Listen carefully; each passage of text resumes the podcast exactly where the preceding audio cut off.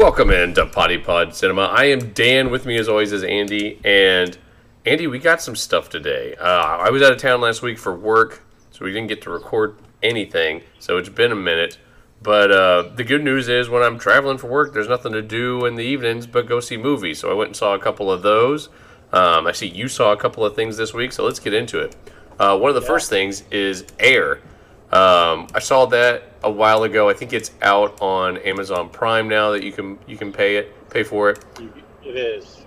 Um, yeah, it is. We did it, and I don't regret it at all. yeah, That was uh, that was an amazing film, man. Uh, they did a really good job. Like, I, it didn't feel like there was a lot of story there, yeah, but uh, you know, I mean, you know, in the in the trailer, like, Yeah. I was like, I mean, it looks fun. I love the soundtrack. I love, you know, I love that the actors in it. But like, is there really a full movie about this? Like, uh, and there was. yeah, there, there was, and it was a really good one. yeah, Uh, yeah, I, you know, I had a little problems with Chris Tucker's character, but I think it was what it was supposed to be. yeah. Uh, in, in real life, I mean, like what they wanted it to be. But uh, no, overall, man, like I mean, the acting was great. I loved them not showing Michael Jordan, because that that could have ruined the whole movie. Yeah, I agree. You You would have I mean? focused Like, on like what he looked like. Is it a good adaptation of him? And yeah, I agree. You didn't need Michael Jordan for this. Yeah, and and he's a very unique looking guy. Yeah. especially when he was young. Like you're not gonna find someone that's identical. Look, he's not he's not plain vanilla white guy with a comb over. Yeah. He's gonna get anybody to pass. But you know what I mean? Like uh, it would have been hard to find someone that's as tall as him and athletic looking, and he was a good looking dude when he's young. Like you're just not you're just not gonna find that. So Mhm. yeah, I think I think they handled it just right. Uh, and, and I mean the the Jordans in the movie were the shoes. Yeah, and then the parents. But uh, yeah, I loved uh, them talking about the story of the Martin Luther King uh, uh, speech that the guy had. I had no idea about that. Um, that- that uh, refresh really my memory. It's been a while since I saw it. Which one was that? Oh yeah, he he was just uh he well, so Matt Damon's character. I, I'm you have to forgive me. I don't remember all the characters' names, but uh, he had Sonny to- Vaccaro is Matt Damon. Yeah, Sonny Vaccaro, that's right. And uh, he had to go uh, figure out how to, to talk to the parents and if he should talk to the parents. So he flies down to meet with his one of his old buddies, one of this old coach, uh, who was a real coach, uh, and played by one of the Wayans. Yeah, And, Marlon Wayans. uh, I actually like Marlon Wayans. I think he's he can do actually too. do good good dramatic stuff. Absolutely, and he did this time. And he goes to see Marlon Wayans, and he's talking to him about, you know, uh, speaking and, and and everything, and presenting and talking to these people. And he's like, "Look, he's like, you can't go in there with a preset plan. You got to play it from the heart." He goes, "I I saw this guy give a speech, and you could tell halfway through nobody was listening, nobody cared, and all of a sudden it turned on a dime, and it was this most amazing, powerful speech I've ever heard. So much so that I went up to him at the end and I said, "Dude." I've never seen a speech that great. Uh, and and he offered. He said, "Do you want a copy of it?" He goes, "Hell yeah, I want a copy of it." And he goes, "I kept it. I still have it to this day." And he goes, "The first half of the speech boring, and then I'm I'm looking for this line that I heard that really got me moved, and it's not in there." He goes, "It's," and it, and it becomes apparent as I'm reading it. This dude completely winged the speech and changed everything he was going to say because the audience wasn't responding to him to his Mhm. message. And he goes, "What was the line?" He goes, "It was I have a dream." and he's like, "Oh my god!" yeah, and at the end, in the credits, they show he really does still have that speech. That coach really does still have that speech. The Smithsonian offered him three million dollars for it, and he said no, and he kept it. Oh It just means too much to him, and he, he said it's inside his coat pocket every time he's coaching a game or, or giving a speech or anything. He keeps it on him to always remember him. And I was like, wow, that's that's powerful, and it and it and it perfectly dovetails into the presentation to the Jordans at the end when they're giving their their best pow group powwow presentation, and they're just not liking it. And and Matt Damon has to stand up and shut up the boss and say like, no, no, no, forget everything we're saying. And and the whole team's like, dude, like we, we worked on this all night, and he's like, no, and he totally changes it and gears his presentation towards the audience and wins them over at the end. And I was like, well, that's that's good writing. Yeah. Uh, that was just good writing. Yeah, and uh, yeah, oh, great movie. Yeah. What did you think of it? Yeah, I enjoyed it quite a bit. Um, unbelievable cast. Yeah, Matt Damon as Sonny Vaccaro, which, if you get a chance, um, a couple years ago they did a 30 for 30 about Sonny Vaccaro called Soul Man. I think it's called Soul Man. And if you get a chance, check that out. It's pretty good. Um, Jason Bateman, always delightful. Ben Affleck, I thought, did a good job as Phil Knight. You and I are big Chris Messina fans. Viola Davis is Viola Davis. No need, no more need to say there. Um, If you're not a Chris Messina fan, you don't know what you're doing. uh, yeah, and then Matthew Maher, who I love, is becoming more and more popular. Um, and it's funny, him apparently he went to the same. I think he went to the same high school as Ben Affleck. I was listening to like a one of the episodes of Smartless, and Ben Affleck's talking about how they had this great theater teacher in high school, and like Matthew Maher was a part of it, and there's some other people that like came out of there, and like that's which I thought was incredible. Um, That is awesome. Jay I- still was alive. the- That's cool. I didn't even know that. So we get to see Wait, him a little bit.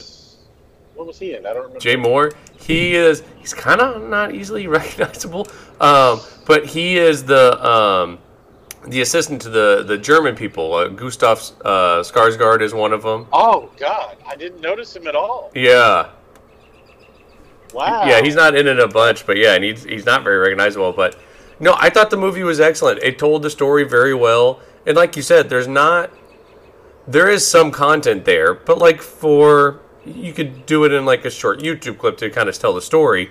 But I like the way they they told the movie. They set the stage very 80s. Yeah, the soundtrack was phenomenal. Um, I yeah, I enjoyed it very much. You leave you don't you paid your money for this one and you didn't you didn't have any issues going to the theater or buying it on streaming. I thought both were were excellent. Uh, I don't know what it, it's been. A, I feel like it's been like a month or two since I've seen this. Um, so it's, I'm trying to go back and remember, but I don't know what I would. I feel like it was a solid, like revisionist history. It's, I feel like it was a solid 8.5, 8.7, something like that. It was just a good. It was just a solid movie. Yeah, I. Uh, yeah, I, I thought about the same. Yeah, I'd give it. I, I really like eight point seven. Yeah, that's probably Yeah. right where I would go. Um, I didn't think there was any wasted beats. Like I liked. I thought each part that they included was important. I liked Mhm. learning a little bit about uh, Matthew Maher's character, the, the, the eccentric shoe designer. hmm Uh, I loved the way they they didn't force things during the movie. So like they uh, they show that he invented the Jordan silhouette in the during the credits. Yeah. Uh, and uh, sadly, the guy died just before the movie got brought out. Oh, that's too bad. Um, so he didn't get to see his character. Yeah, yeah. I thought, oh, that's a shame. Um, but yeah, I, I enjoyed every bit of it. I thought the acting was stellar uh, across the whole thing, and I mean, you know, obviously, you know, it was a it was an all star cast. Yeah. so not to be too surprising, but I think my favorite was Justin Bateman or Jason Bateman. Sorry, I think Jason Bateman just killed it. Uh, he's always good yeah. but I don't know. I just I really like. He had such little screen time, and it was just he was so powerful and good in the bits he was in. Like even the part about like like, you know, you haven't noticed, Sonny, that uh, you risked all our financial futures. like you'll bounce back. A lot Yeah. of us won't. You know, and but he doesn't say it in a way that's like, screw you. It's just like you need to you need to take a breath and keep in mind like right now like you act like the pressure's on you it's on everybody. Like and uh, we're all gonna lose here. And uh, he's like and i'm gonna lose time with my kid.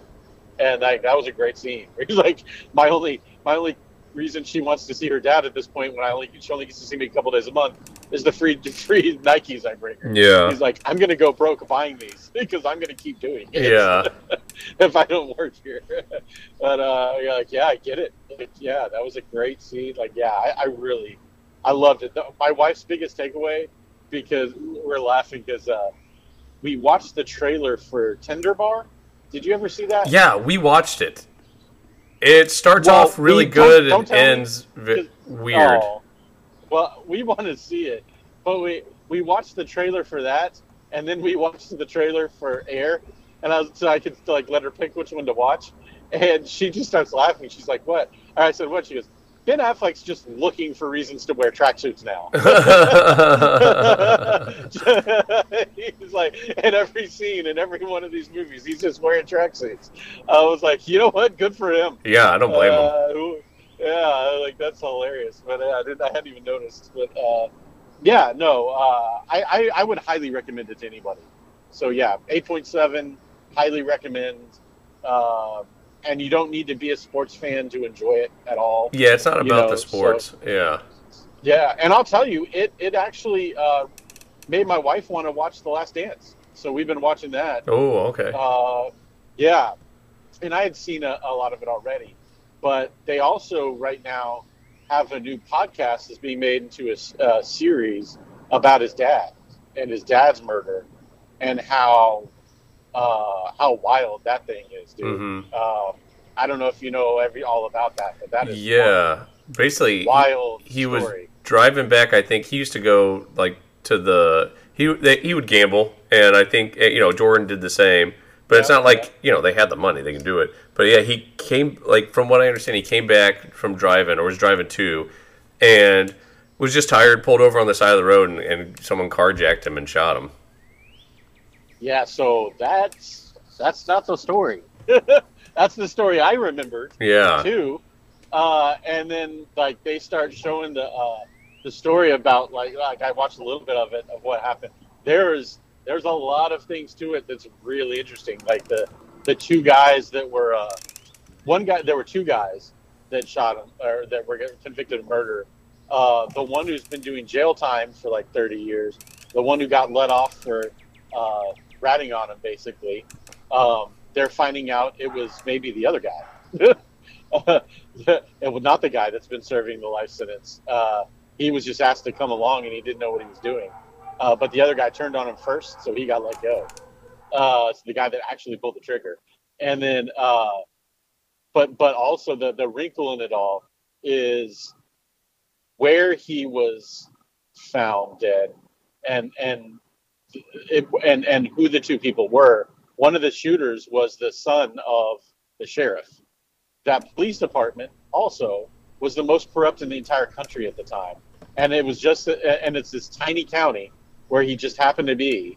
Uh, that's like a few miles of stretch of that stretch of highway, hmm and in that county, like hundreds of black people had been disappeared. Oh God.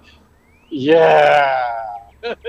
and it's like, and then like, yeah. Anyway, yeah. So the sheriff's son is the one who got let go, despite being the one that pulled the trigger. And uh, so yeah, there's like all kinds of corruption and and crazy stuff that was going on. So I'm gonna watch that too. So Oh yeah, Eric, Eric kind of opened up, yeah, a lot of stuff for me to watch, which uh, and learn about. So I've been I've been enjoying that. Well, so I'm gonna. We were gonna talk about this at some point, but I'm gonna pivot this to the next one. Is uh, the movie Blackberry, which I went and saw this past week, um, because I feel like they're very similar movies. So, Air, you know, about the Jordan's BlackBerry was about the BlackBerry phone, and um, it's uh, yeah. The thing is the story of the meteor, meteoric rise and catastro- catastrophic demise of the world's first smartphone. Um, it's directed and written by Matt Johnson, who's actually plays one of the characters too. And I, I'd never heard of this guy before, but he did a really good job with this. Um, Jay Baruchel plays Mike Lazaridis, one of the the CEOs and founders, and Glenn Howerton from It's Always Sunny plays Jim Balsillie, um, who's the other kind of CEO. It's got uh, interesting cast. Um, Cary Elwes is in it a bit. Saul Rubinek is in it a bit. Rich Sommer. Like, there's some people that like. There's not a ton of people that are in it a lot. It just it's mostly the main core of the people that you meet when they, it first develops. But it's basically Jay Baruchel, Glenn Howerton, and a little bit Matt Johnson. But it was really good, and I I think this. I mean, I enjoyed Air, and it's kind of weird comparing the two, but it's you know the story of these things that happen. I, I Blackberry, I think I would give a nine. Like I, it, it was just, a, I felt like it was just a little bit better than Air. I felt like it. I don't know. Okay. It paced well. It was, I, and also, I, I knew maybe it's because I knew the story of Air. Like I knew what it was going to be like going into it. This one I really didn't know much. Like I knew parts of it, but this happened basically in the early 2000s is when this went around. But you remember, everyone had the BlackBerry. They called them crackberries because people were addicted to them. Yeah, and then yeah. The iPhone comes out, and it's just you know things just it, like it, it was there one Got day and it was gone the Yeah. next. Yeah, and what happened to some of the people is kind of is is interesting as well. Um, I don't want to say too much, but I No, enjo-. I Yeah. enjoyed this movie very very much. Um, I, do you Okay. want do you want do you want some scores? So just so we No, can no, kind of not for not for not for that one yet. not for that one. Okay, I'm, I'm gonna watch it this week. okay, Yeah, yeah, yeah. yeah. It So don't tell me that one yet. uh, yeah, it was it was. I really really enjoyed it. Uh, I didn't know what to expect a ton, and honestly, I didn't think it was gonna be that. I didn't know any scores about it either. I didn't think I didn't know if it was gonna be good or anything like that. But I I love me some Jay Baruchel, and I like Glenn Howerton, especially in. I mean, I mostly just see him in Always Sunny, but a few times he's popped up in other things, and I like him. And I wasn't Yeah. sure, and he actually like shaved. Yeah. He's got like you know the horseshoe where he's bald on top. He actually shaved his head for this role. So he's not wearing a wig. That's his hair. He just shaved it. Like he shaved himself bald. Okay, yeah. I mean, I I really liked it. He, you know, he wrote and directed the Goon movies. Uh, Goon one and Jay two. Baruchel. No, no. So Yeah. Glenn Howerton's the one Oh, with the bald spot. Howerton. Yeah, Glenn Howerton's the one who shaved the oh, bald. Wow. Uh, actually, Okay. Jay Baruchel has white hair, and at the end, it's kind of like he finally gets it done nice, and he actually looks really good with white hair, which I would never would have seen coming. Is he, is Silver Fox already? Yeah, he's a silver fox. Yeah, good for him. yeah, good for yeah. No, I I, I like Jay Baruchel a lot. I do think too. he's a ta- uber talented dude Mhm. and underrated. Uh, yeah, Glenn Howerton. I was kind of interested in his ability to do drama, um, not just straight comedy. And I feel like he seems like a guy who does have that ability to be really good. Yeah. Um, and, and I just wanted to throw out. You mentioned like you compared this to Air, and I don't think you're wrong for it. I, I like it. I, I would throw in the trilogy of this last month. It was Tetris, uh, which Oh, was also kind of very it. similar. Yeah. Oh, really? I still Yeah, haven't seen mean, that. I need to. Yeah.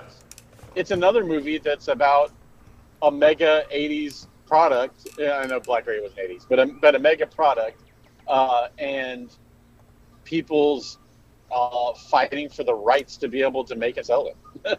uh, so I mean, it's kind of an interesting trilogy of movies that all came out together. Uh, and I, and I wonder if it has something to do with the popularity. There's a show on Netflix I know you've seen and I've seen, and they've spun it off into other shows.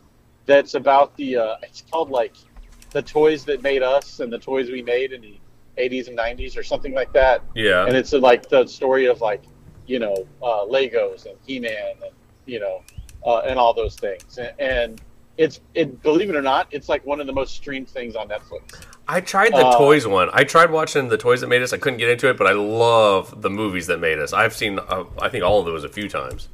Yeah. Well, the well the toys one, uh, I mean like like the He-Man was really interesting to me because it was like like the way they they did it was entirely a focus group of like 20 kids in a room and they're like what you know they with a billion different toys and they're like what do they gravitate towards? And then some guy went who cares? Listen to what they're saying. And the common theme on all of them was that kids are powerless and they wanted to have the power uh, and be uh, and have and manage their own destiny. They were fighting against parents and teachers and police and they're you know they and and they kept saying and like three different kids said like i love having the power and making the choices. And so that's why i have the power came to be and they wrote he-man literally around that line Huh. yeah and it was like really interesting seeing all the stuff and they're like yeah this is the the this will get kids will want this toy because they know in there already they want the power and that'll be the thing that resonates with them and sure enough it became like the biggest hit toy and uh yeah and so yeah some of those some of those are really interesting and like i said they're they're some of the most watched things ever and they've spun some other things off from it but i wonder if that has something to do they've, they've done one now with board games like that and i wonder if that has something to do with like you know air tetris blackberry like oh people care how these things came to be you know and uh, let's let's start marketing on that nostalgia in that way versus just rebooting old movies Interesting. Interesting. yeah All right. Well, yeah. Watch Blackberry. Go see that. I, I enjoyed it very much. I want to. I want to tell you something about the scores that I think is very interesting. But okay go ahead no you right. can do it you can do it so, uh, Air's Air's uh, audience and critic score is the exact opposite of Blackberry's. okay So yeah, yeah. Okay. The critics liked okay. BlackBerry more. The fans liked Air more. But I don't know how many people and saw Blackberry. I tried finding like when I was out there, I had to drive a little while to get to the theater just because there there was like three near me and none of them were showing it. Interesting. Well, I can kind of see that too. I could even see a few people kind of reviewing of the critics, maybe giving a lesser score because it from from what I was reading, it sounds like the production company that Affleck and Damon started Mhm. is kind of meant to disrupt Hollywood a little bit. Yeah, and it, and it's working. Yeah. It basically, it's paying them equal, like fair wages, and the better it does, the more that everyone that worked on it gets. Yeah, yeah. It's like here's exactly here's Yeah. a fair wage, but yeah, exactly. Like you all have a taste if this does extremely well. Yeah, and and but also uh, they have the fair wage is like if we go over on budget and time that comes out of that fair wage so like they all have reason to keep costs down and to be creative and innovative with every step of the process as well because they could lose money if it goes over budget and over time to make it. So that's the that's the push pull of it all Mhm. is like it could be less than you think or you can make way more if we all do a great job. So you're incentivized always to do a great job without anyone having to tell you. So basic economy. Yeah, economics but like hollywood refuses to do it and in the air it looks like it worked out yeah, yeah. No, it was excellent. Yeah, that I, I hope it. I hope they all made a ton of money. Um, there was also another movie that came out from the Always Sunny cast this weekend, and I went and saw that one first. I was like, oh, do I see Blackberry? Do I see Fool's Paradise? Which was written and directed and stars Charlie Day, and it the the preview looked fun and silly, and you kind of knew it was going to be. It's poking fun at Hollywood, and it's um, Charlie Day's character plays kind of like a Charlie Chaplin, Buster Keaton. He doesn't talk in the movie. He's like in the in the very beginning. Yeah, yeah. They give you like two minutes. Like basically, he's got the uh, he's he's got the intelligence of a Labrador or you know a, a five year old. He's very he'll follow people. He's very easily suggestible, and he doesn't talk. Like we don't think he's deaf or mute. He just doesn't talk, and they never really kind of come back and talk about that. But the cast is loaded. Charlie Day, Ken Jeong, Kate Beckinsale, Adrien Brody, Ray Liotta in one of his last movies because this was filmed in 2018. Jason Sudeikis, Steve Coulter, Jason Bateman, um, Charlie Day's real life wife Mary Elizabeth Ellis, uh, the waitress from Always Sunny, Edie Falco, um, Jimmy Simpson. Um, just yeah, it, it just it, it's just full of people. The sounds prob- great yeah yeah, and the problem is Ken Jeong's character is very over the top, and, and there's a lot of people that like Ken Jeong. He's just not my thing. Like a lot of people like him, so it's just a maybe it's just a me thing. But he just he's always kind of over the top, so it's just he's never. over the top yeah yeah, yeah he's over the top yeah. So um, yeah, if you like Ken Jeong, you get a lot of him in this, but he's kind of over the top, and everyone else. I mean, it is everyone's supposed to kind of be over the top, but it was it's fun, and everyone's in it for like all the guest stars are only in it for like little parts of it. So I guess that's why it was easier to film, is people could come in and probably knock out all their shooting in like a day or two. Um, there's a lot of good stuff from a lot of people. Charlie Day, like in the first like 30 minutes, you're like, oh, this is going to be kind of delightful. This is going to be a silly little delightful movie. The problem is, it's an hour, like an hour and a half long. Let me see what the runtime. Yeah, it's an hour and 38 minutes long, and that's probably about 45 minutes too long.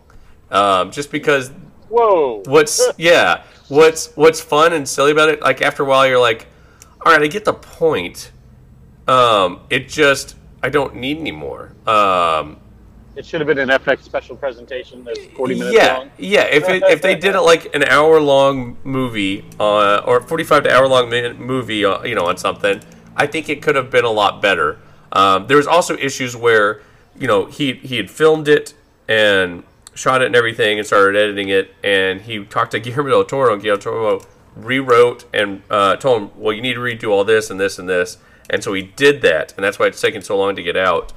And because it was actually originally called Pronto because the character's name is Latte Pronto, um, and okay okay Yeah, Coffee and- pronto and- give me coffee fast yeah, well, and the way he gets it is funny. It's, I mean, there are some very, there are some funny parts, and it's silly and it's kind of fun at the beginning, But after a while, you're like, oh my god, this is it's going on a long time. The end never really wraps up. It just kind of like when it ends, you're just like, this can't be the ending. Oh, it is, and the credits just roll. You're like, ah, gosh. I mean, you do get to see Charlie Day.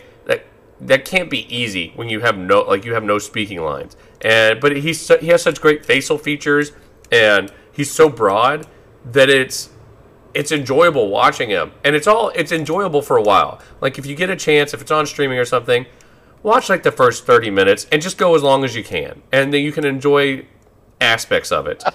It's an endurance test. Yeah, yeah. And I wanted to like it. I wanted to like it, but um, all right. Here's the scores. I'm not even. Gonna, I'm. Not, I'm not going to quiz you on this one because it doesn't really matter. But Yeah, I haven't seen it. 17 and 38. Whoa. Yeah, 17 is critics. Whoa. 17 is critics, and it feels like this probably should have been more liked by the critics. Although it pokes a lot of fun at Hollywood and how ridiculous they are. Um, but Whoa. yeah, it's If you told me it combined for a 45, yeah, I would not have believed you. Wow. yeah. That is horrendous. Well, and I started watching the movie, and the first like 20, 20 to 30 minutes in, I'm like, okay, it'll be like, I, I would give it like a 70, you know, a 7 or whatever metric you want to use. Uh, I'd give it like a solid 7 or 70, whatever.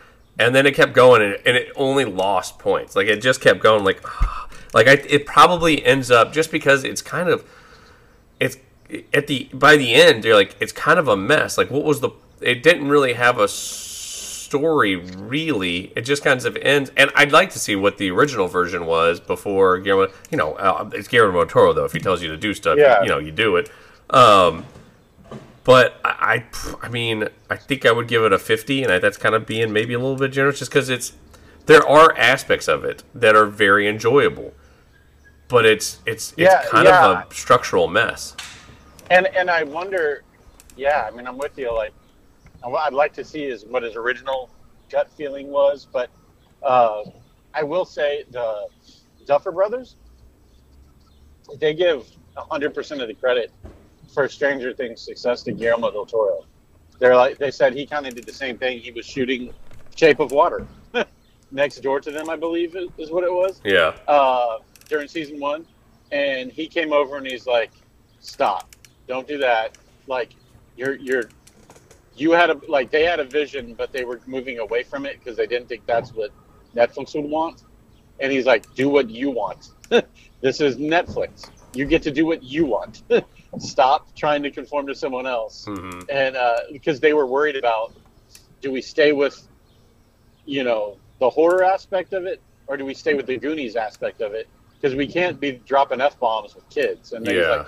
like why the hell not that's what you want that's what you saw do it yeah and people it will find its audience and sure enough it's one of the most watched things ever but yeah uh, so so I get Charlie Day going, well, you did it for the Duffer Brothers. Uh, maybe I should listen to this guy.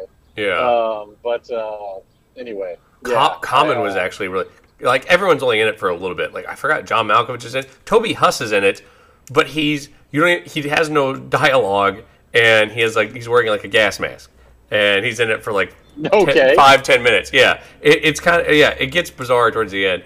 Uh, Common's in it for a little bit. He was actually one of the funniest parts. I thought. I thought he was really funny in it. Um, but yeah, it's when it comes out for streaming give it a shot. Uh, not give it a shot, but like watch as much as you can take, and then after when it starts becoming kind of monotonous or you get tired of it, turn it off and be like, okay, I got what I wanted out of it. Okay, yeah, no, I will. Right. I, I do want to see it. I mean, I, I, and it helps. I will say it helps going in there with the lowered expectations yeah, of how bad it's going to be. Like that'll that'll actually help me enjoy it a little bit. more, yeah. probably. Like it's already low. I'm gonna go- go ahead and need you to drop them just a little bit more. yeah, yeah, fair enough. Yeah. Um, all right, let's go to stuff we've both seen. Barry. So we got the new episode, and I think we only have what we have two episodes left of Barry. Is that right? No. Next week is the finale Yeah, yeah, the finale next week. called Wow. It's just called Wow. I don't want it. yeah. No. This one's called A Nice Meal. Um, Jolly, Sally and John Jr. travel to L.A. Hank sends men to eliminate Fuchs. Gene takes an enticing meeting about the film project. Um, let's start with the Gene part. So Gene comes back. He seems like it, it, his whole reason for coming back after years is like HBO's doing movies. Like you can't do this. I don't want you to ruin her, her you know his girlfriend's image uh, or her memory. Um, just just put an end to it. And then in the most Cousineau fashion, it's funny. He goes on Twitter and he's like, "Stop the movie. We don't want this." And his agent tells him, "Well." This is actually a really good idea because the you're, you're saying stuff against it, but it's only making people want to make the movie more because you know his agent played by Fred Melamed is it, also just wants money and you know is just kind of that way. Um, he ends up getting a call from another agent and saying, "Look, we want to we want to make a movie, a theatrical at least. We feel like this is more of a a, a theater movie than a, a, a phone. Well, he calls it a phone movie, which is funny because instead of streaming. But he's like, I have no interest. Well, Daniel Day Lewis wants to play you, oh, and so of course he's right back in. He's like, he's coming out of retirement. He wants to play you. So he gets a meeting with him in the most stupidest clandestine Cousineau way, and then he's like, we want to get Mark Wahlberg to play Barry. And so he tells him all these things to get him going gets him in a hotel room, and the police are there. The district attorney, played by Charles Parnell, who I've been seeing in everything lately, which is great. I love me some Charles Parnell. Um, Jim Moss is there, and then there's a policeman in the back, and his son, Cousineau's son, is there. And yeah. he said, "Where did you get this two hundred fifty thousand dollars?" Because Barry mentioned something while he's tied up in uh, Jim Moss's basement about it. So he, Jim Moss starts looking into it because uh, he had heard something about it before, and now they think that Cousineau had Barry kill his girlfriend Moss because he was part of. Uh, she had found out that Cousineau was, you know, involved with the Chechens with Barry and everything, so they had to silence her, which obviously isn't right. But Cousineau is kind of scummy for you know another reason, trying to profit off of all of this, and. Um, they think that he Cousineau shot his son on purpose because his fun, his son had found out that the money had come from Chechen drug money, and it's yeah. this is kind of a, the proper ending for Cousineau. Like he just his hubris, he could just could not he could mm-hmm. not get rid yeah. of it. He could not turn it down. Well, and you know the the the thing that is, would be the most ironic is if at the end of this they they end up making the movie about Cousineau, who's dead. yes. or yeah. or in jail. In jail. And, yeah. And it's going to be played by like Mark Wahlberg. yeah, but now, or, but or now he can't profit. He doesn't like. Yeah, but now yeah, he can't yeah, profit no, exactly. off it because you can't profit off your crimes. Well, and that's what I'm saying. Like the like the person who plays Cousineau is going to have to be like someone he doesn't like that does a terrible job yeah. playing Cousineau. Well, you know what I mean? Like, yeah. It can't it can't be good. It can be a movie that vilifies him and is you know and is all lies about him, or even better is uh, yeah, it's all lies, but uh, he ends up enjoying the performance. yeah. of his character. That's a good call. Yeah. yeah, yeah, that could be a total Cousineau move. Is uh, you know, but Daniel Day Lewis was amazing. yeah. I. Uh, being oh god, he might be the new Raven. or or or Kevin James plays Cousineau, or like something like that. Yeah. Oh, absolutely. Rob Schneider as Cousineau. I was trying to remember. Didn't he have like a? Uh, did he have a nemesis? Cousineau? In the first season. Yeah, in the first season. I don't remember. That was I so long ago. Some, I swear that yeah, there was some actor that was like his nemesis. I could see uh, that. that they can bring back to play him. But anyway, all right, hey man, I'm I I couldn't be more excited to watch it. This has been one of the best series I've ever imagined. Yeah. Well, let's talk uh, about and, Barry. And, so Barry is yeah, trapped yeah. in the because oh, yeah. from the last episode we just see that a bag goes over his head. Cousineau had, had kind of walked him into uh, Jim Moss's house, uh, ready to be captured. So Barry's strapped into the the infamous uh, garage into the chair, but he's got an IV drip with him. It seems like he's on drugs. He's hallucinating pretty heavily uh, is, yeah. about the people he's killed, and um, and he keeps seeing his son. He he doesn't really see Sally. He just sees his son, uh, a lot, which is interesting.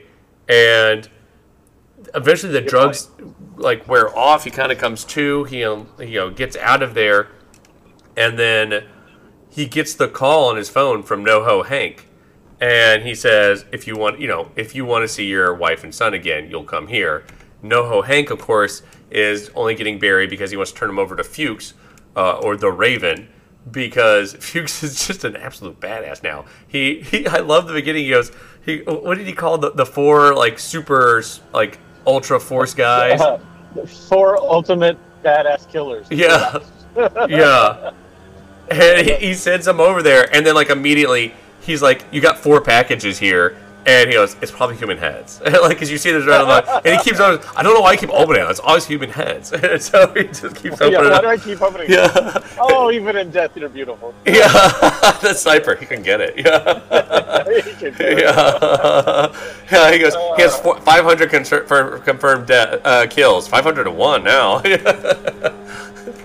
That's right. Yeah. Oh, that was that was amazing, and uh, yeah, the uh, you know immediately returned his heads, like we said, and uh, you see the Raven talking to his flock, and uh, the the wife and daughter are traumatized. Are you? Is it? Was it the killing? Yeah, and their heads like yes. Kill- he's, like, he's like, we should, uh, we should, we should find a way to make you not have to deal with this next time. And that's the titular uh, line where when the guy goes, you know, I can just uh, ahead of time take them out to a nice meal. yeah. they won't have to see all the killing. Oh. And then the other guy, but this was unexpected. He's like, I think I can This get out quick. ambush. Oh, the best is fa- he goes. Well, what if we watch the Fast and Furious movie? They're very loud. He goes. Well, Fast Five is the lo- the loudest because they're you know they're in Brazil. And he goes, well, you're gonna have to have a good sound bar. You don't need a good sound bar. It's loud enough as is. like they're just going up about the loudest. bursting. His car's bursting out of an airplane. Yeah, yeah. I never see that one. Oh, he drives it right up the airplane. Yeah, that whole scene was just so fantastic. Uh, it was so Barry. Yeah. It was like the, it was such a Barry moment. Yeah, it was it was phenomenal. And I mean, the best part of it all, of course, is that the Raven has actually become the Raven. Yeah, like you From- didn't know if he's just Fuchs lying and you know, you know, trying to pretend. No, he is that. He is that badass now. Well, and it's setting up for like uh, for Moss, who uh, who's looking at you know, uh, uh, uh, gosh dang it, Winkler's character, uh, Cousineau. uh, what uh, you know, he had seen Fuchs back then, but Fuchs wasn't the Raven. Fuchs was just an in betweener, you know, contractor. yeah. And now it looks like Fuchs really was the Raven all the way back then and didn't call those shots and back then. So I don't know. It, it reshapes what they think happened to Moss's daughter now uh, because he really is the Raven. Before it was a joke. Uh, so yeah, so now it looks like Cousineau's been in bed with the Chechen mafia, the Raven, and and Barry this this super killer Yeah. uh, this whole this whole time, and really at the moment it wasn't. Yeah. Uh, that's not what the killing of his daughter was really about. Yeah. And I'm trying to remember. So yeah, so it, I mean, there's just there's a lot to it, but I do like that you mentioned that Sally wasn't in his his hallucinations. He was he's panicked about his son, hmm but then also, I mean, we got to see I because we didn't mention the episode before uh, is when the the newspaper writer was captured by Moss and taken away, and Moss is like because because uh, uh, Cousineau told him everything in his one man play. Remember about Yes. Moss's daughter and all that Yes. stuff. And he takes that guy away, and he comes back speaking German. Yeah. and like being terrified and can't remember anything, just starts rattling off German. They're like, "Honey, you don't know German." Yeah. And uh, uh, yeah, that was the best scene, and now we get to see why like Moss is so horrifying to all these people because it was kind of a joke that he's just this terrifying, intimidating guy that's going to stare in a garage, but no, he has him hooked up on an IV, like you said, Barry, hallucinating. He's got his arms tied behind him. So Barry thinks that he's uh, and uh, he's been amputated, his arms and legs, because Moss says that. He goes, "Why can't I feel my arms and legs?" And Moss said, "I cut them off." Yeah. And, uh, and he's like, "Oh my god!" Like, yeah. and and he's got that uh, light deprivation mask on Mhm. his face, so so he hasn't seen light. in God knows how many days this has been. So yeah, and he's just writing uh, writing down whatever comes out of Barry's mouth. I thought that was the most interesting uh, part of the part of the story. And Yeah. I mean, he's not even recovered from it yet. At the end of the episode, like he just now got to the point where he can get out of the get out of that house. Well, but at the very end, at the very end, you see because uh, in the episodes before, he's talking to his son. He's like, "Yeah, I used to have a lot of rage issues, but I've worked on that." And at the very end, you know, they've got his, they've got his, they've got Sally, but I think it seems like And more importantly, son. they've got his son, which is his entire world, and you see him like just shaking with rage, and so you see that the old Barry is kind of back on this. So, uh, oh my god, I can't wait for the finale. Uh, I am so. Oh, this has been back. the the this has been the best show and this season it's amazing because it's been so so dark but they've still been able to put in great like humorous uh, scenes like the one where they're talking about the fast and furious or you know the taking the, the ladies yeah. out to to eat You you only brought one rocket. Yeah. I was trying to I was trying to save on budget. Then buy less office supplies. Yeah. you, you don't just bring one rocket. You thought we would hit it on the first try, yeah and the whole scene of them trying to reverse down the freeway Oh was oh god. Oh. and then he's at that little old lady's house he's like thanks Cindy yeah Yeah, I don't want to drink this. Throw this away. yeah gross Coca Cola. yeah, that yeah, all of that has been amazing, and they've never shied away from giant epic battle scenes for the finales. So yeah I, that might be a misdirect, but I doubt it. yeah I doubt that too Uh, the way it's setting up, yeah. So uh, we'll see going forward, but uh, I couldn't be more excited. I hope it's an hour and a half finale, but it's not going to be. No, it won't. Yeah, I don't think it will either. But let's move on. We've got so much to talk about. Um, next is Succession, and we got the most recent episode, which is the uh, the funeral for Logan Roy, uh, entitled "Church and State." Wow. And Yeah. my God, the, this is another one where this is this is a good a great show, and this season has been unbelievable. And it's interesting because you start off, it starts off the episode where Roman Roy is kind of doing the speech, and he seems like he's got all this bravado and he's ready for it. He's ready for the limelight because this Yeah, is what's it, yeah. yeah, because this is this is what's going to basically him auditioning for the CEO position, and he never he never really dealt with the feelings from his dad, and I- it seems like he had some of the hardest just because his dad would beat him so much. I mean, that's what we're hearing when you know when they talk about it, his dad would beat him mercilessly. Absolutely. He's a smaller, you know, he's a smaller guy, so maybe that's something to do with it. And he just he had such a complicated relationship with his dad because at, at the end, when when you know the holy triumvirate of the the three children come together. Um, he's the one that ends up turning it can't he can't do it he ends up going back to his dad and it seemed like he's been Yeah, the most the most um he, he he seems like he's been the most ready for this because during the camp you know the election night he's pushing for this because he wants Mencken to you know he's like we got to help Mencken so he can help us and then you realize uh, Logan says later we have no leverage our leverage is gone now because we gave him what he wanted. There's no reason for him to help us now, so we got to figure something out. And Roman gets up to the to do the speech and just kind of falls apart. You know, his dad died. It's a complicated relationship. You hear from from both uh, Logan's brother and his two other children and two of his other children. It's it's no one a- has anything nice to say. yeah, he was a terrible person. They're trying to find nice things. They're trying to, and they try to stop the, the dad from getting up there. The Uh, brother. the brother, I mean, Yeah. getting up there. Yeah. And, um, but, but I just want to point out, I mean, just the fact that this whole episode is a funeral scene about a guy who died, and everybody who's at the funeral is scum.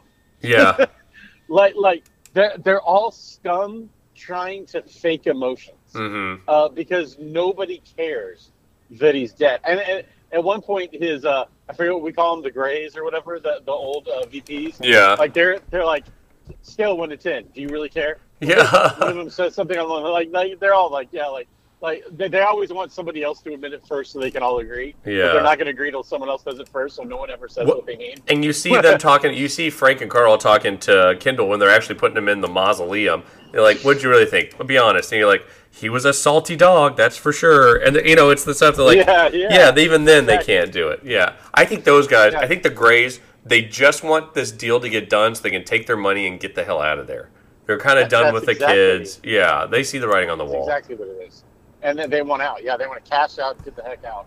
And and um, but but what I just want to say is, yeah, yeah, you got the whole place filled with people that have no real emotions, and and he, and Roman gets up there, and who's like the biggest pos of them all, to the point to the point that he says like on the way there to his sister, you know, when you're breastfeeding, I'm gonna stand, I'm gonna watch you jerk off. Yeah, Like he's so damaged. yeah, He is so damaged uh, that yeah, and then he just I, I love that the one line is like as he's breaking down and he can't do it.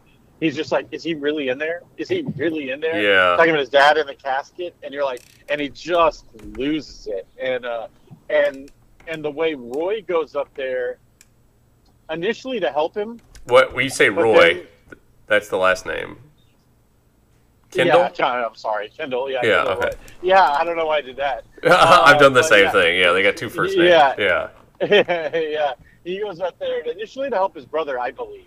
I, yeah. That's what it seemed like. They both rallied around him to comfort him, but but Kendall goes up there and gives this amazing speech because it's the only true thing you could have said about his dad. Yeah. He's like, because because they're all saying, tell the other side, tell the other side, mm-hmm. because the brothers basically talked about what a POS and unlovable guy he was, uh, despite telling an interesting tidbit of background about him blaming himself and his parents blaming him for his sister's death. And I thought Uh, that was a really interesting because, like, we're talking about what a bad guy, like the brothers talking about James Yeah. Cromwell's talking about what a bad guy is, but he's also giving you, he does give you insight because I think even James Cromwell Cromwell's like, yeah, he was a bad guy. The our parents definitely put it on him. You know, he thought he gave his sister polio and killed her, and so they give Yeah. a reason to some of that because if you're rich, you don't you don't have these problems anymore, and so I think he kind of gives a him just- reason for for the awfulness that he is, but doesn't excuse it, which I thought was interesting.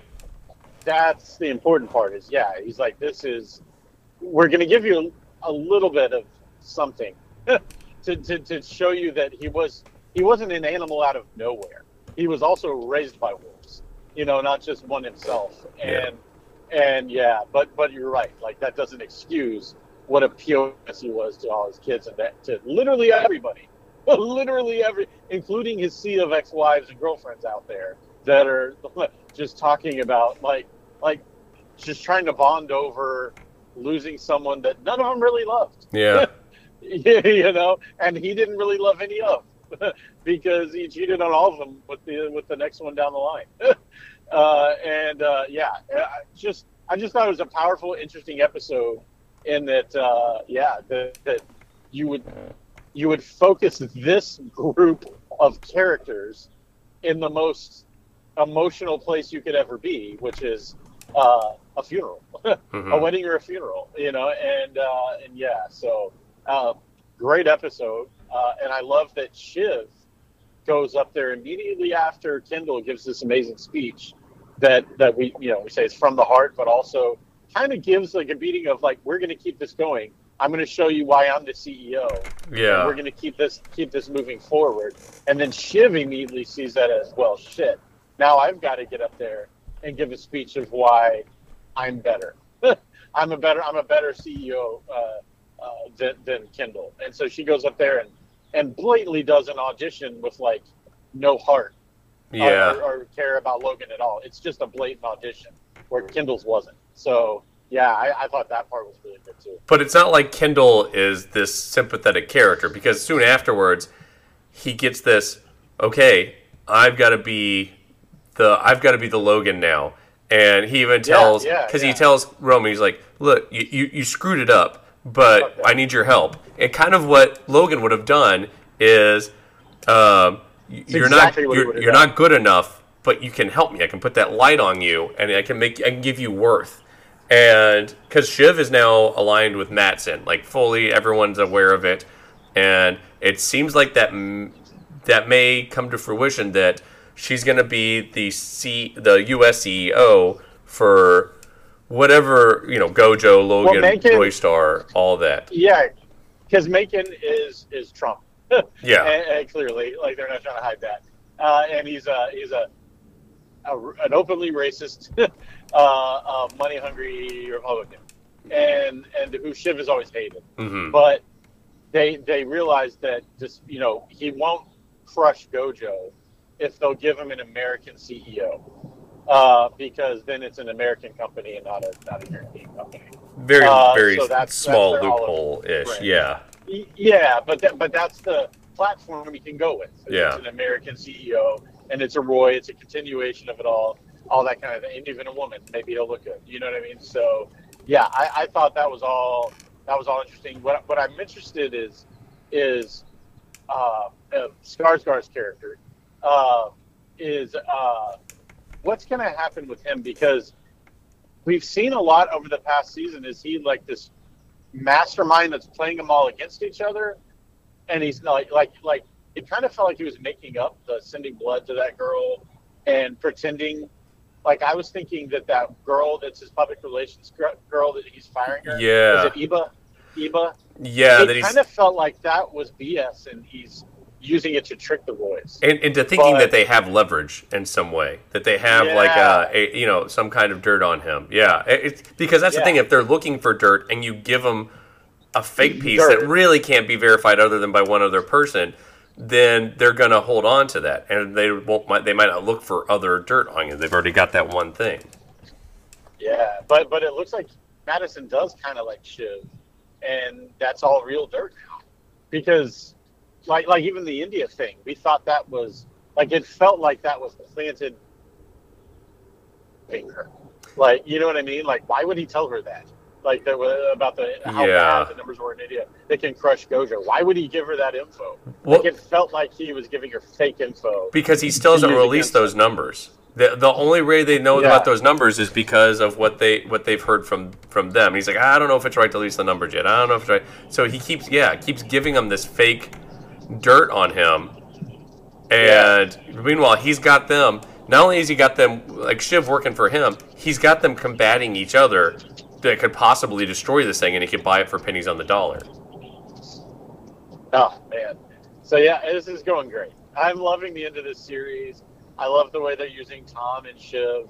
Yeah, Uh, Tom's is interesting. good. I still don't know what's going to happen to him. I'm very intrigued to I see what becomes of him because you keep getting these little glimpses of a sympathetic But character, human- but he's not. Yeah. he's not a sympathetic character because you see how he is with Greg and with everyone else, and that he so uh, agreeably orchestrated this the thing with ATN and uh, you know calling it, and now you're saying, well, let's give you know an outside the family perspective.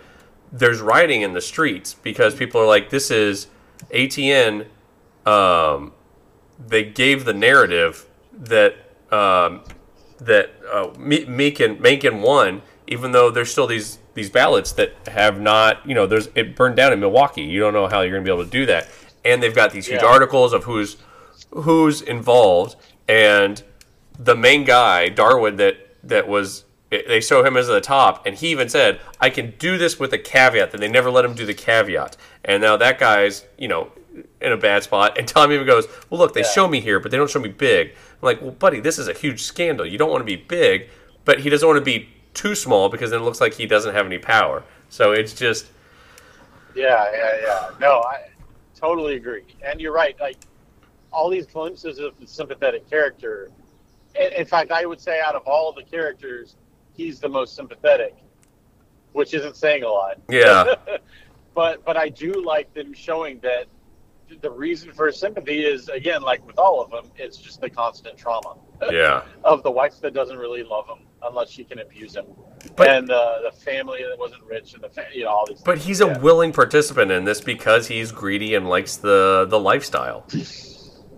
yes, exactly. Yeah. exactly. I have no clue how this is going to end. I can't wait. We're going to get the end of Barry and Succession next week. That's Greg's on bananas. top.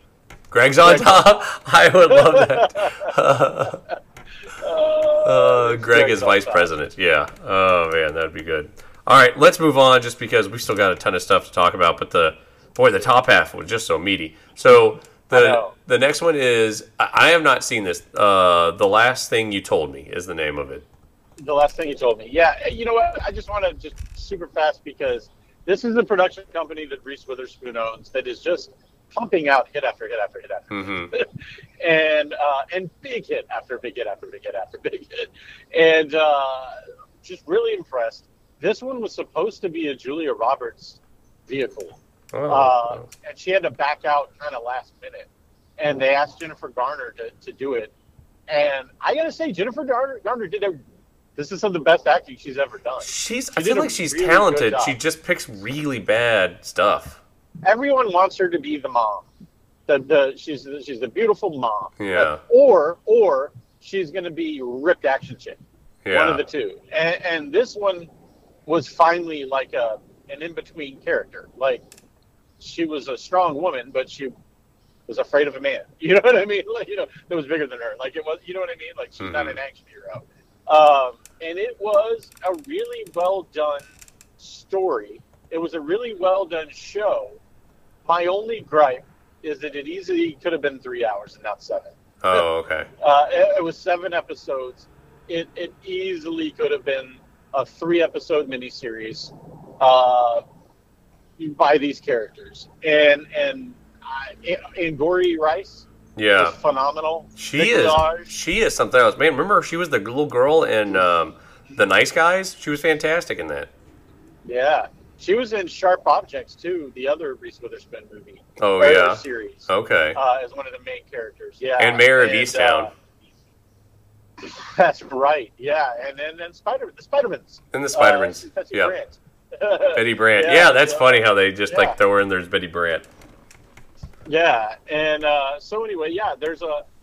Um, she's great in this as well, and, and at first she of course plays a character that you hate, but uh, but she does a great job of, of coming around, and and uh, yeah, I, I just yeah I want to say that it's, it's an odd, you know, review, but it's like it's really good. It's just that by stretching it into seven episodes, it made it really predictable Oh, okay. because you know what's got to come next, but because you wouldn't have called it predictable if it all happened in one episode because it would have been the episode. Yeah. But because they stretched it into three, we're like, okay, well, they've got to do this so that they can go do this. Yeah. uh, you know, and, and so yeah, for that part of it was like, nah.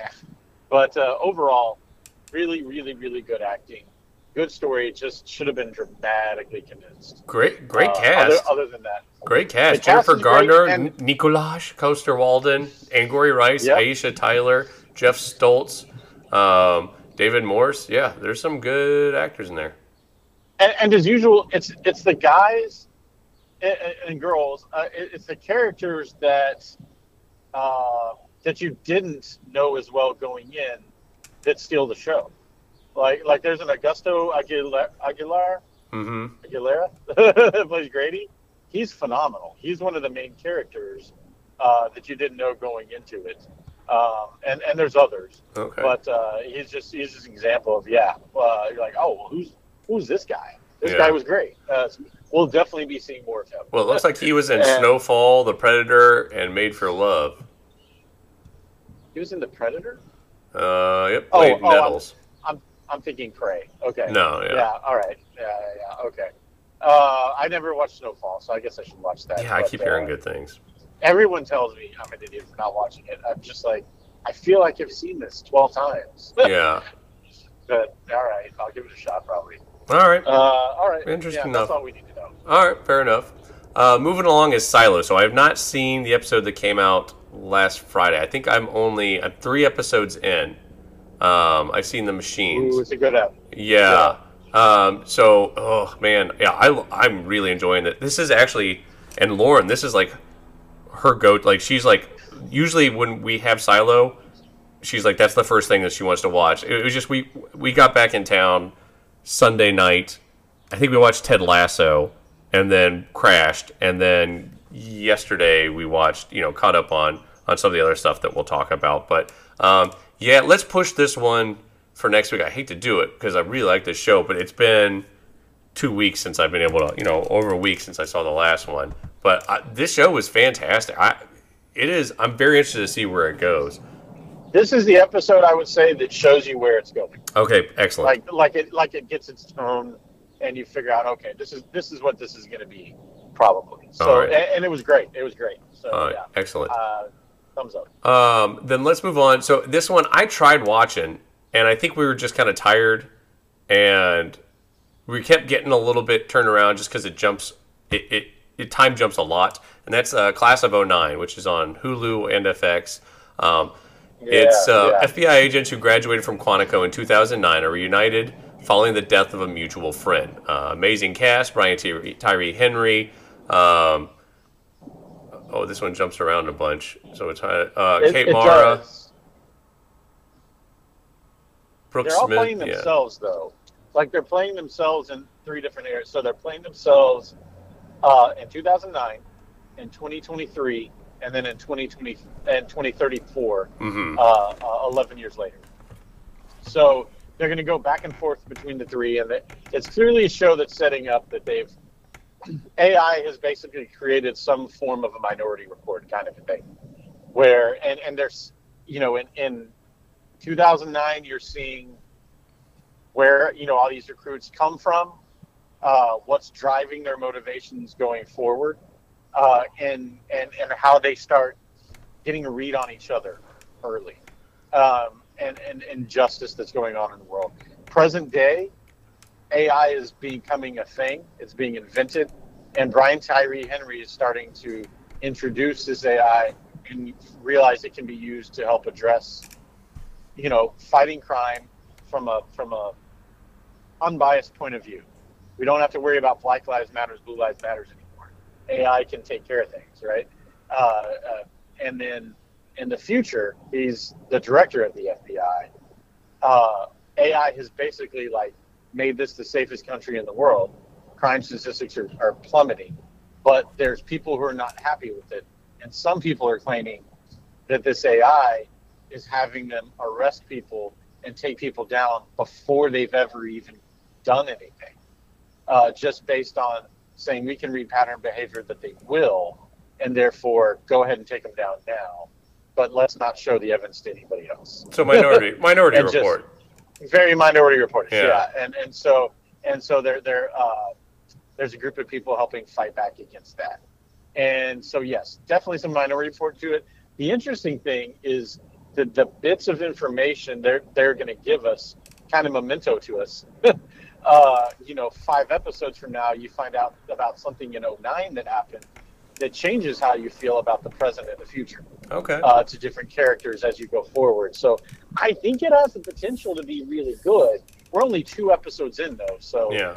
who know who knows? But it's gonna. What I think is gonna be fun is it's gonna be it's kind of this cat and mouse game. But every episode is going to be like, oh, but which one is the cat?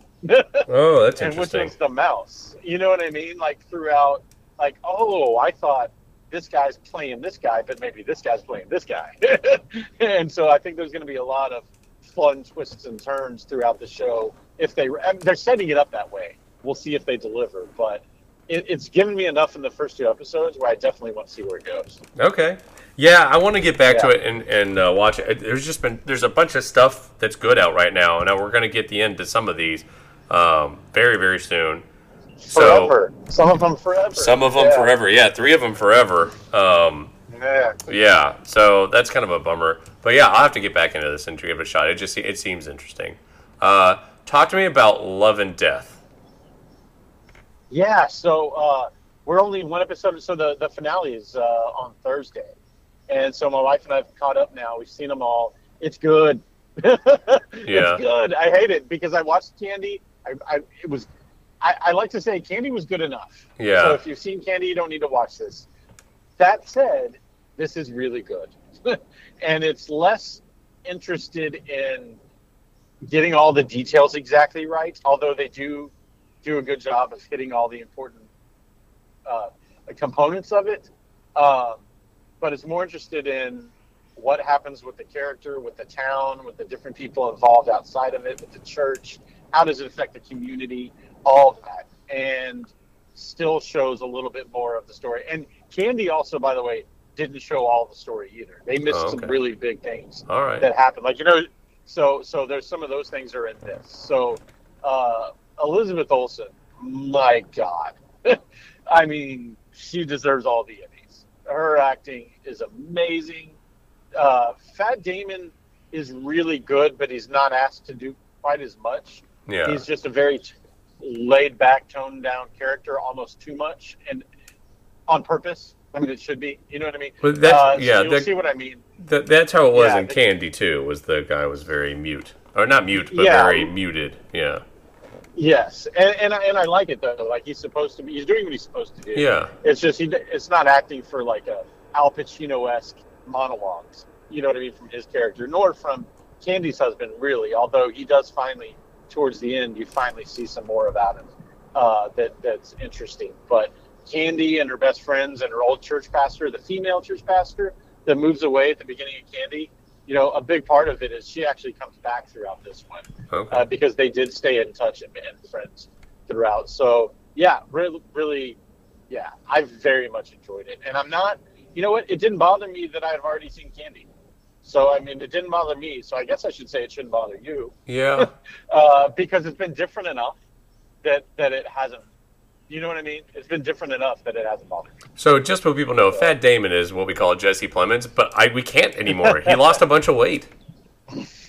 Did he? Yeah, he's skinny not now. Not not for this. no, I guess not.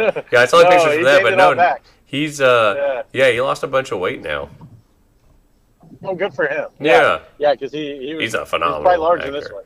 Yeah, well, he's doing. Oh man, I, I love the guy. Oh yeah. Well, so his next movie that's coming out, and I think a preview just came out today, is Killers of the Flower Moon, uh, directed by Martin Scorsese, and uh, yeah, Leonardo DiCaprio, Robert De Niro, Jesse Plemons, um, John Lithgow, Brendan Fraser, um, Scott Shepherd, who I think your people are going to start knowing a lot more. He was the um, at the end of Last of Us. He's the the the crazy kind of leader when it's in the snow.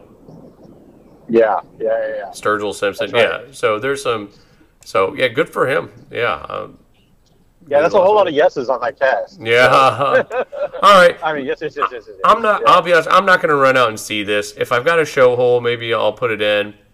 But I feel like I feel I like don't I've blame kinda, you. I feel like I've kind of gotten what I need to out of it from Candy.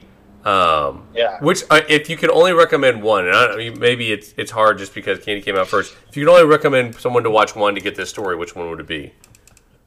I would say this Love and Death. Now that now that I've seen Yeah.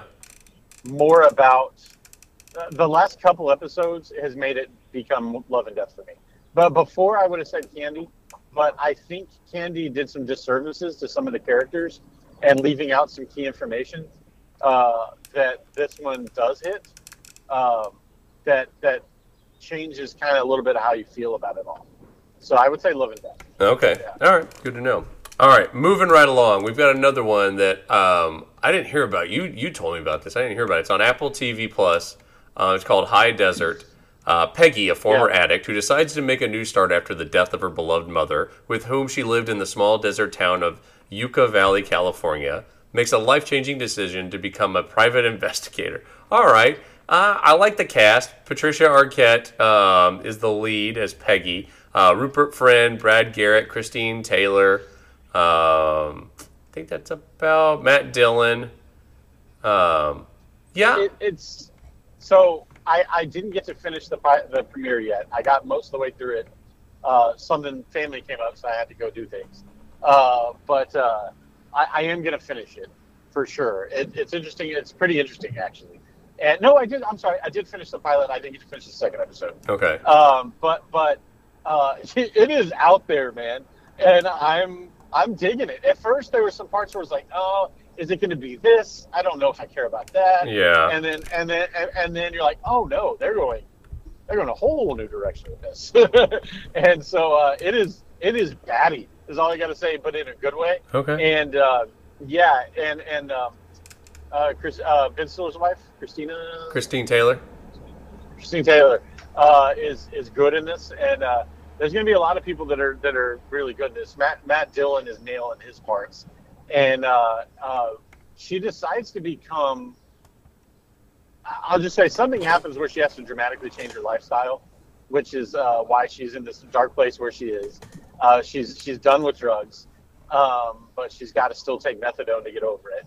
Um, and she's just a grifter, man. She's always been a grifter her whole life, and she's like, yeah, she she sees her friend get grifted uh, by, uh, or finds out that she was grifted by Brad Garrett, uh, who's a who's a lawyer who like takes a lot of money from her up front and really doesn't do much for her. and uh, or a PI. I'm sorry, not a lawyer, a PI. And uh, she's like, huh. and she shows up at Brad Garrett's place, and she's just kind of like, "You're hiring me, and here's why." And he's like, "Oh, God damn it!" like, and he, he's a he's a failing PI who's just selling a whole bunch of stuff he finds and confiscates off people on eBay just to get by. Like, so she's like, "No, no, no, I can help you up your game a lot." But I, I'm not going to get a PI license. So you'll be the PI. I'll do the work, and you'll get to share some of the money with me. and he's like, Jesus, I guess. and so that's what the show's going to be. And so far, so good. Yeah, we'll see. I mean, I want, I need to see more before I can put a stamp on it. Yeah. Uh, yay or nay, because it just, it was just very much the beginnings of everything. So yeah, I think the next episode or two will tell me, like, if I'm going to continue watching or not. Okay. Uh, but so so far so good. All right. Fair enough. This is the year of Apple, my friends. This is the Dude, they are. I tell you what. While HBO, while HBO is cutting stuff, Apple keeps adding things. But I mean, they're all hits. We're talking about, about them all today, man. Well, that's what I'm saying. That Yeah, Apple keeps adding stuff, and HBO keeps cutting stuff Yeah. out of their catalog. So, um, speaking of Apple, let's move right along to Ted Lasso. So this is Let's the second to last episode. Yeah. Oh no, this Yep. is no. We have two more left. No, no, tonight is tonight is the penultimate episode. The penultimate. Yeah. So we have two more. One tonight and one next week. That is correct. All right. That is correct. So it airs. It'll pop up at 7 p.m. tonight. All right, this one is called International Break. Uh, while some of the players head home to play for their countries in international matches, Edwin Akufo brings a business proposal to Rebecca. Uh, for those who don't remember, Edwin Akufo was played by Sam Richardson. Speaking of people losing weight, Sam Richardson looked really good in this one. Yeah, and and fun fact because I didn't know this. Do you know why Sam Richardson took this part? Why? Because the character of Sam is supposed to be Sam Richardson. Oh, really? Sam Obisanya is based off Sam Richardson? That makes sense Yes, because he is delightful. Completely. Yeah. Completely. And and Sam Richardson knows, you know, Sudeikis and uh, and and some of these guys, and he's like, so like I I've been watching Sam, and they're like, yes, yes, that's you. and so they wrote him in last season where he comes in, you know, as the jerk. Yeah. last season or season one, I forget. Yeah, and uh, and then back again now. But yeah, that's they're like, well, then if you're going to be in the show, you're going to be totally different than you, and we're going to make you just a total jerk. and he's like, I'm in. and so that's why they did it. So sorry, continue. No, no, no, Yeah, that's great. You should know that. Yeah, so he's back. He's trying to put together this Super Premier League, which I think is a thing that's happening in real life, where basically the top, top, top level teams all get together, and it costs Yeah. an exorbitant amount to go see or to watch any of this stuff. And Also known as the SEC. yeah, yeah. but uh, Let's face it. they uh, so they're putting them together, and of course you get Rupert Mannion, who is Rebecca's ex-husband. He's saying, "Hey, here's a uh, here's an invitation." You know, he, he basically strings her along to keep power, and they get there, and she says, "This is ridiculous. This is how dare you do this? Just let people watch and enjoy." Football, and then her and Rupert have like a fun little moment of reminiscing in the day, and he takes it as she's flirting, even though he's married with a kid with his uh, with his young wife. Uh, I, yes, but I think it was both. I think she she tells she tells them like, "How dare you do this?" and like try to take football away from the everyman. Like this isn't a billionaire sport. Yeah. This is for the people. And how you dare you? do- And she taps into Rupert's actual, you know, tiny bit of humanity that's still in there. Yeah. Where she's like, I, I, I took this team and almost tried to destroy it just so it would hurt you because you care. So don't say you don't care. Yeah. and she tells the story of him sneaking in as a kid and all that kind of stuff, and and that's why he sides with her. But then yeah, and then afterwards he's like, oh, uh, I've got a little. Oh, this is something. I'm gonna take advantage. She's flirting and, and tries to kiss her, and then she's like, oh, oh no, no, no, no, no, no, no, no, no, no, no. Yeah. and then like walks away and it's just like and she and shows shows that she's finally grown as a character like to me that was the conclusion of, of, of her Yeah. like, we can we can give her a love story and she can see that guy at the end you know from the boat that's fine but like the conclusion of her story and wrapping it up is like she just she took this club out of hatred and and she even puts that painting from the from the pilot episode back up on the wall at the beginning You know, she's like, I'm over this. Like, Yeah. remember, she takes that. She's like, take the Picasso or whatever. Yeah. like, I don't care. You know, and uh, and now she puts it back out. She's like, no, I can have these things. This is me. I I I, I deserve this. Yeah. And, and she doesn't miss him at all anymore. And she even gets him offering himself back, and still says no. So yeah, I think this was the perfect ending to her story, hmm and the rest can just be gravy next episode. Agreed. And I we kind of talked about this before we started recording, but it seems like they didn't really know what to do with any of the women this season because Rebecca's. Because remember, Rebecca still has that, and you may have forgotten because we only get glimpses of everyone. She went to that, um, that psychic early on because her mom told her to, and like, oh, okay, that seemed like it kind of came out of left field, and it seemed like there was something going on there, but I- it kind of seemed like it just fizzled out. I don't know, and it really ended up happening with it, and then It, it it'll it will it'll it'll close out. Uh, maybe, but yeah, it, it didn't really seem they knew what to do with Rebecca this season, and it very much didn't seem like they knew what to do with, with Keeley. Like, so she opens up her own um, firm, which okay, I let her own PR firm. That's a logical progression for her, and then she ends up having a relationship with her VC, um, who ends up pulling funding, which sounds like an HR nightmare for Ke- like that Keeley could have taken advantage because like that seems wildly inappropriate, but it it, Yes. it it didn't really like none of that made sense. So now the the PR firm is going to go under, and she talks to Rebecca and she goes, "Oh, it's too much. I need this much money." She goes, "Oh, I walk around with that my kind of money. That's fine. I can pay for it." I'm like, all right. And I kind of said to you, "Well, it seems like they could have done that from the beginning." And you pointed out. No, she wanted to do it on her own, and the fact that, and she, in the beginning, she even didn't really seem to take it as seriously. Like she hired that train wreck of a friend, and all these things, and now that it's That's actually become thing. real, she's okay with taking the money. and, and that's where the the awful assistant uh, comes into play. Is like this awful assistant, despite all, you know, her, it was her CFO. Despite despite all like No, no, no. The the CFO wasn't the awful person. Her friend was the awful person. The CFO was actually No, turned out to be pretty sweet. well, she was also pretty awful to Keeley Uh, yeah, from at the first, beginning, but- treating treating. I mean, she said horrible things to her. Yeah, uh, even even to the end, like when he Keeley gives her this like amazing gift, she's like, "No, but I gotta buy it. You can't get this. yeah, Give me give me a receipt, by the way. Oh, yeah. I want change. I want change. Like, but but uh, but but my point is, she teaches Keeley to take it seriously. So uh, whereas her other friend, who was her party girlfriend, like she realizes, oh, like I've got to be a different person and change in my life and have, you know, some some. I have to be an adult. It's time to be an adult and not be afraid of being an adult. And and so I I liked that part of it, but I agree. I I hated the VC part of it. Um, and I think they just wanted to do something with her. I think they wanted to show the the whole fappening thing, uh, which is the famous uh, leaks of celebrity leaks. Well, that part I Uh, didn't have a and- problem. Like that made sense because it, it put it in perspective. These are real people who have real Yeah. friends, and yeah, no, that one I got. That But- part I got. But but but I think they wanted to show the relationship that she would have currently with somebody. Like that's why she leaves. She didn't leave just because Oh, the relationship. The, the VC didn't leave because the relationship was over with Keeley. She left because it was a PR nightmare. Oh, I gotcha. and and and she cared more about her PR than Keeley. And so whereas Roy, and then Roy, and then it was interesting. Like they wanted to show the three different characters' reactions to Keeley's fiasco. And the one girl distanced herself completely, tried to make her speak about being publicly ashamed of what happened and all that stuff.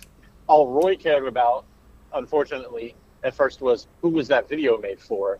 And then Jamie Tartt's the one who shows up and says, I am so sorry. This is all my fault. Yeah, and and and like and then after having already chastised the people in the locker room for doing it at all and telling people like it's wrong to keep these for any reason. Yeah, and so so you see that jamie tartt's grown.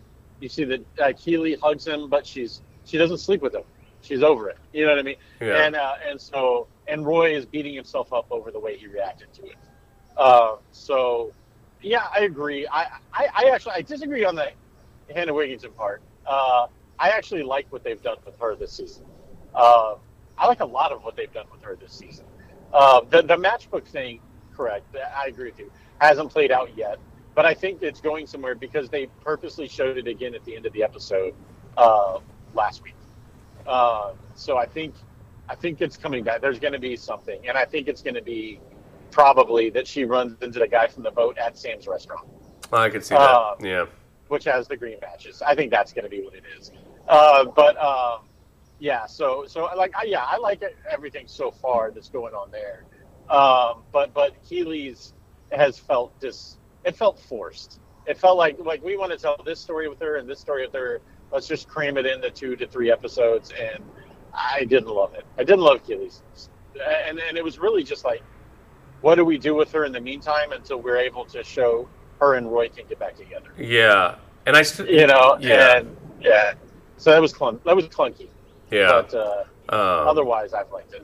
Yeah, we um, we saw that Nathan quit uh, West Ham and Yeah, is very much him. incredibly depressed, but his girlfriend is still there, and that's kind of the hap. The thing is, is I kind of like because he's like the West Ham wasn't making him happy. The, he like obviously he he wasn't happy with himself, and now that he's found he- he's he kind of found a little bit of happiness with himself and found to be okay with himself. Then has the relationship with the girl, and that's kind of his happiness. And he just wants to be with his people. He sees the old stuff with his, you know, with Lasso and Beard, and he's like, "Oh my God, that's that I messed up. That's what I wanted."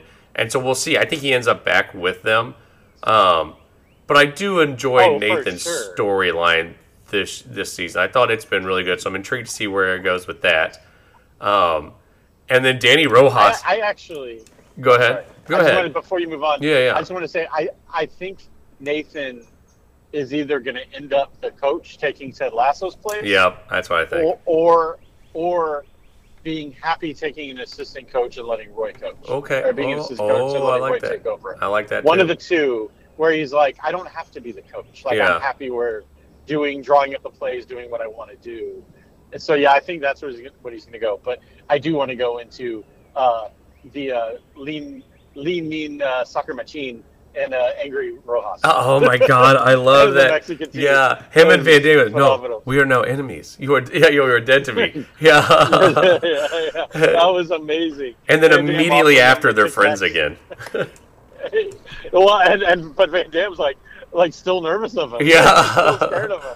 That's the part that was great. And like he offers him the tic tac on the plane, and he like knocks him down. It was a whole no. He offers some chips, and he crumbles the entire bag of chips and just throws oh them yeah, out. yeah, Yeah. That's what it was. That's what it was. Yeah, yeah, yeah.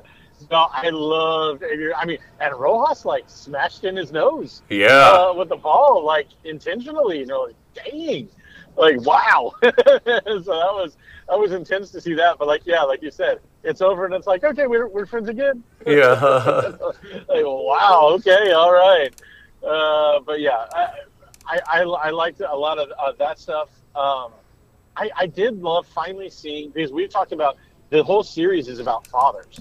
You know, it, that's been the running theme hmm from Sam's father finally coming and getting to meet him, from Ted Lasso's father, from him being a father, Nate's father, uh, which has been great. Jamie Tartt's father uh, was a big part, and uh, and uh, Nate's father was like you see that because he has been a hard ass through the whole time, and, and like everything Nate does, it's like, but you're just the water boy, or but you're just the you know, Yeah. and so it shows why he pushed himself to take the West Ham job and become the guy and he's like and it was a nice touch showing that like he did the same with him with was it like saxophone or something? What was he playing? Or a The violin, yeah.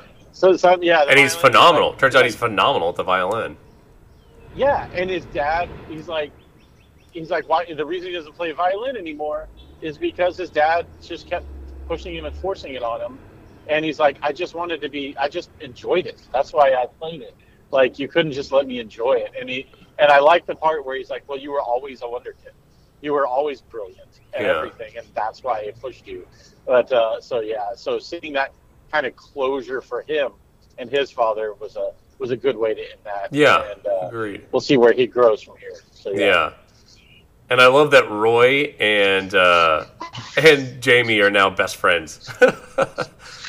that was an amazing scene. Yeah. an amazing scene. Of course they're that was friends. the best damn scene. Yeah. yeah, with him and, and, and how uh, how well he thought of him, and then following it up with the scene of him wearing the tie dye shirt to work. That's Yes. just I like I did a spit take on my couch, laughing hysterically at that one, and just all the people looking at him but not having the balls to say anything about it. Yeah, no, I thought that was excellent. Yeah, Ted Lasso. Interested to see how it wraps up. We got two more episodes, one more tonight. Uh, one show that did wrap up, and I have more questions than when I started. Uh, is the Big Door Prize, which I've Yeah. I this has become one of my like I'm very intrigued. There's a lot of characters that are I don't like. I'm like I hate this person. I really don't like this character, and but I, it's so good. I I mentioned Josh Segarra. Josh Segarra is always dynamite as Giorgio. He's the best. Yeah, he's, He's so good. best. Between this and the other two, like I cannot get enough of him. He's so funny. But And even She-Hulk.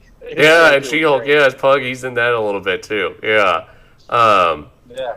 but yeah, basically, so we have Deer Fest. It's the big festival at the end of the year. There's some people that Part are two. do it part two, yeah. And Yeah. there's people that are kind of some of their storylines are kind of wrapping up. Trina and Jacob is kind of interesting. She's like, we're not going to be together ever. He's being a little bit ridiculous, like that he thinks he is, but that's high school love, as you think you will be. Um, she's been a little bit harsh, but she's kind of been through a lot, so I- I Yeah. kind of figured that's where that's coming from. Um, Giorgio and um, uh, Well, she sees her mom. I think. Oh, like that's a good call. Yeah, Yeah, her mom's not necessarily happy with where she ended up because I hate to say it, but she kind of settled. yeah, because you because you love the character, but you get the feeling that they they both kind of settled, even though you like both of the characters a lot. Um, and she doesn't want to settle like her mom necessarily, so she's just telling the dude up front, like, "This won't be my whole life." yeah. You're, you know, you know. That's fair. That's a I've good point. Aspirations, yeah, but that doesn't mean this has to be a bad thing that we're together. Yeah. So yeah, so yeah, I like I like that part of the story. Yeah, I like that. I liked when Bo, uh, who no one remembers, uh, he grabs his know. Grabs his chainsaw and cuts out Izzy from the the maze. Um, and which it's yeah, we see them like everyone's going through the storm. Everything cuts out around the time that the uh, the Morpho loses power, and Oh, good call. I didn't realize that was. Yeah, you're right. yeah, the Morpho loses power, and Is it uh, reboot? Well, I, yeah, I don't know because the the wings open up, which I think are the door, and it comes back on. But what's interesting is you see that. Um, so Mr. Johnson, the guy that runs the store, has got the the blue dots on his neck. We also remember Yeah. that Chris O'Dowd's character, uh, Dusty, mentions how he's got them on his butt, and then we see um, Hannah, the bartender, come up, and her and Father Reuben are coming having this thing. She's he's like, you showed up like after the Morpho, so he's like, how would you remember? How did you know that I got you know this certain card? And she gets real. No, no, no. It wasn't that card. She he talks about uh, so when he was in the other town. The father, I mean, I'm sorry, the father, the priest, Yeah, uh, was in the other town with his dad. yeah, that's right. His, he he got a physical card, not a morpho card. He got an actual card that was about. He was asking like God for a sign of what to do, and he got a card saying, like, to be a priest. Yeah, uh, and uh, and and that was that's the card he was talking about. oh And yeah, that's like- right. Yeah, And he's like, "You didn't know me then. That was in a different town. Like, yeah, how did you know about that card? I never told you that story." And you're like, "Ooh." So she knows. she knows something. Well, and then you see somehow. when they're all standing around the Morpho. Um, she runs in at the last second, and I forgot what the last line was, but you see she's got the blue dots all over her back. Yeah, and she and she came from. And she says something about she came from the last town that the Morpho was in. Yeah, and she she travels So- real light. You see, like she's got basically nothing in her, you know, a bed fallout shelter. Yeah, of a room. And so there's something Yeah. she's trying to figure that that out. So she's going from town to town, and that's where it ends. I'm like, oh my god, that's the worst cliffhanger. I, I really hope this gets picked up for another season because I need to know. It is. It, it got a season two. Oh, Yeah, yeah, yeah, fantastic. it was already announced. Excellent. And and and I'm wondering, um, did they ever say how uh, Bo's son died? Exactly how he died? What happened? I don't. They said an accident, right? Yeah, I think it was a car crash. I don't remember. Me too. And I think she she killed him. Oh, you I think? think the, the bartender killed him okay. Why? Yeah. How? Why? because I there there was some kind of like maybe allusion to it or something where she starts like just leaving the town. She packs up. Remember, she starts leaving the town, and Mhm. she's hauling butt out of town. And then like that deer stops her, and then she like almost gets in a wreck, and she turns around and like it says Deerfield, you know, back to Deerfield. Yeah. Like it turns around, and I don't know, but that almost car wreck made me go like, oh, like what trauma caused her to move to Deerfield? And I thought maybe it was something to do with like the town where, you know, she the kids from that she killed. I don't know. I don't know. Something made me think, or maybe you know, maybe that's what made her stop there was the actual wreck itself. I don't know, but something made me just like think like, oh, she's almost been in a car wreck. We never found out how Bo died or Bo's son died. Yeah. I thi- other than a wreck, like, hmm, I don't know. That something about it made me think that there's a, there's going to be a correlation there because we we know no one else did it because we pretty much know everyone else so far. If they threw that on any other character, it'd kind of be out of nowhere to show us that you know one of those Giorgio killed him. You know what I mean? Because we've been going through their each one of these characters' problems in life and in their own individual episodes, and none of them was dealing with the fact that they murdered somebody. You know, so I, it's somebody we haven't seen yet. I, I think it's going to be the bartender. That's interesting. All right. Yeah, we have a. we- There's so much. There's so many questions on this, but I, yeah, I'm enjoying this Yeah. show. Um, It's What- a fun ride. Like, I don't care that I don't have the answers yet. yeah, the ratings are kind of all over the place. What would you give this? Oh man, ah, uh, I have to caveat just what this is so far. Yeah, Because I- I have no idea how it's going to end or anything. The ending, the Yeah, explanation of the Morpho is is it all rests on that. Yeah, it could be a huge whiff. Yeah. if it's a stu- if it's a stupid reason, yeah, Yeah. it could be a huge whiff. So I don't know, and and there appears to be some form of supernatural element to it, and that the Morpho doesn't need anything other than you know to show you your destiny and these blue dots. What the heck are these blue dots? So yeah. Uh, yeah, I I don't know, but right now I would say like it's hard to say, but like I'd say like an 8.7, 8.8. Yeah. Like I really enjoy every individual episode so far. yeah. It's great acting, great writing. It's it, it dovetails into the next character so well every episode Mm-hmm. uh, because that's a that's a thing in its own. You know what I mean? Uh, like how how do you do the character just about this person, but have the storylines for everyone else still moving forward? Uh, they they just do such a great job of that. Like it feels like a hard thing to write, and I'm I'm loving it. So yeah, like I, I I'd say 8.7, 8.8, and if it ends with a great ending, it could be a 9.5. Yeah. or, or if it's a bad one, it can pull it down to a 7.9. We'll see. Yeah. But but so far, the individual episodes, I'm thoroughly enjoying, it, and I can't wait for them. Yeah. This is my go-to show. Like I'm the most excited I think I have been this this year so far about this show. I like a lot. This is one. Of, this is one of Lauren's. Yeah, Lauren's like, oh, do we have? A, when do we get a new big door prize? She's always asked, when do we get a new big door prize? And so, Yeah, yeah, but um, yeah, I think I'd give it like an 8.3, 8.5, just because yeah, it does all rest on when we get the finale. So IMDb. 6.3, which is a 7.3 in the real world, which makes sense because I could see this. A lot of people watching a little bit this and be like, "This is too weird," and giving up. Um, all right, I'm going to give you the Rotten Tomatoes, and you tell me which is uh, critic and which is audience. 73 and Oh. 91. Ooh.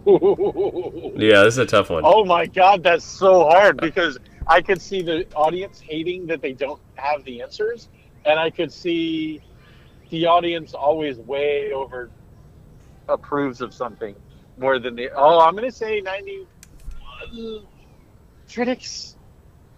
It's against my gut, but I'm gonna say critics. Critics is 91. Yeah. You were right. Critics is 91. Audience Oh. is 73. Way to go. That's impressive. All right. I was totally against my gut. I- Yeah. oh, okay. All right. All right. I'm happy with that. I could see a lot of people. I could see a lot of audience being like, "This is kind of too weird," and bow, bowing out. So I could see that being the case. But um, yeah, I, I'm intrigued by the show. I, I can't wait for season two, uh, which we may not get for three years with the writers and Teamster strike going on. But um, everything rests on the reason for the Morpho. Hopefully, we get it in season two. I don't know if I can go two seasons without getting any more explanation, but. Um, fantastic show so far. A lot of these, there's just a lot of good stuff. A lot of good stuff is ending, unfortunately. But hopefully, we will have a coming attractions and news episode for you later this week. If you're into football, we should have some more of our divisional roundups as well. Uh, until next time, catchphrase. Witty retorts.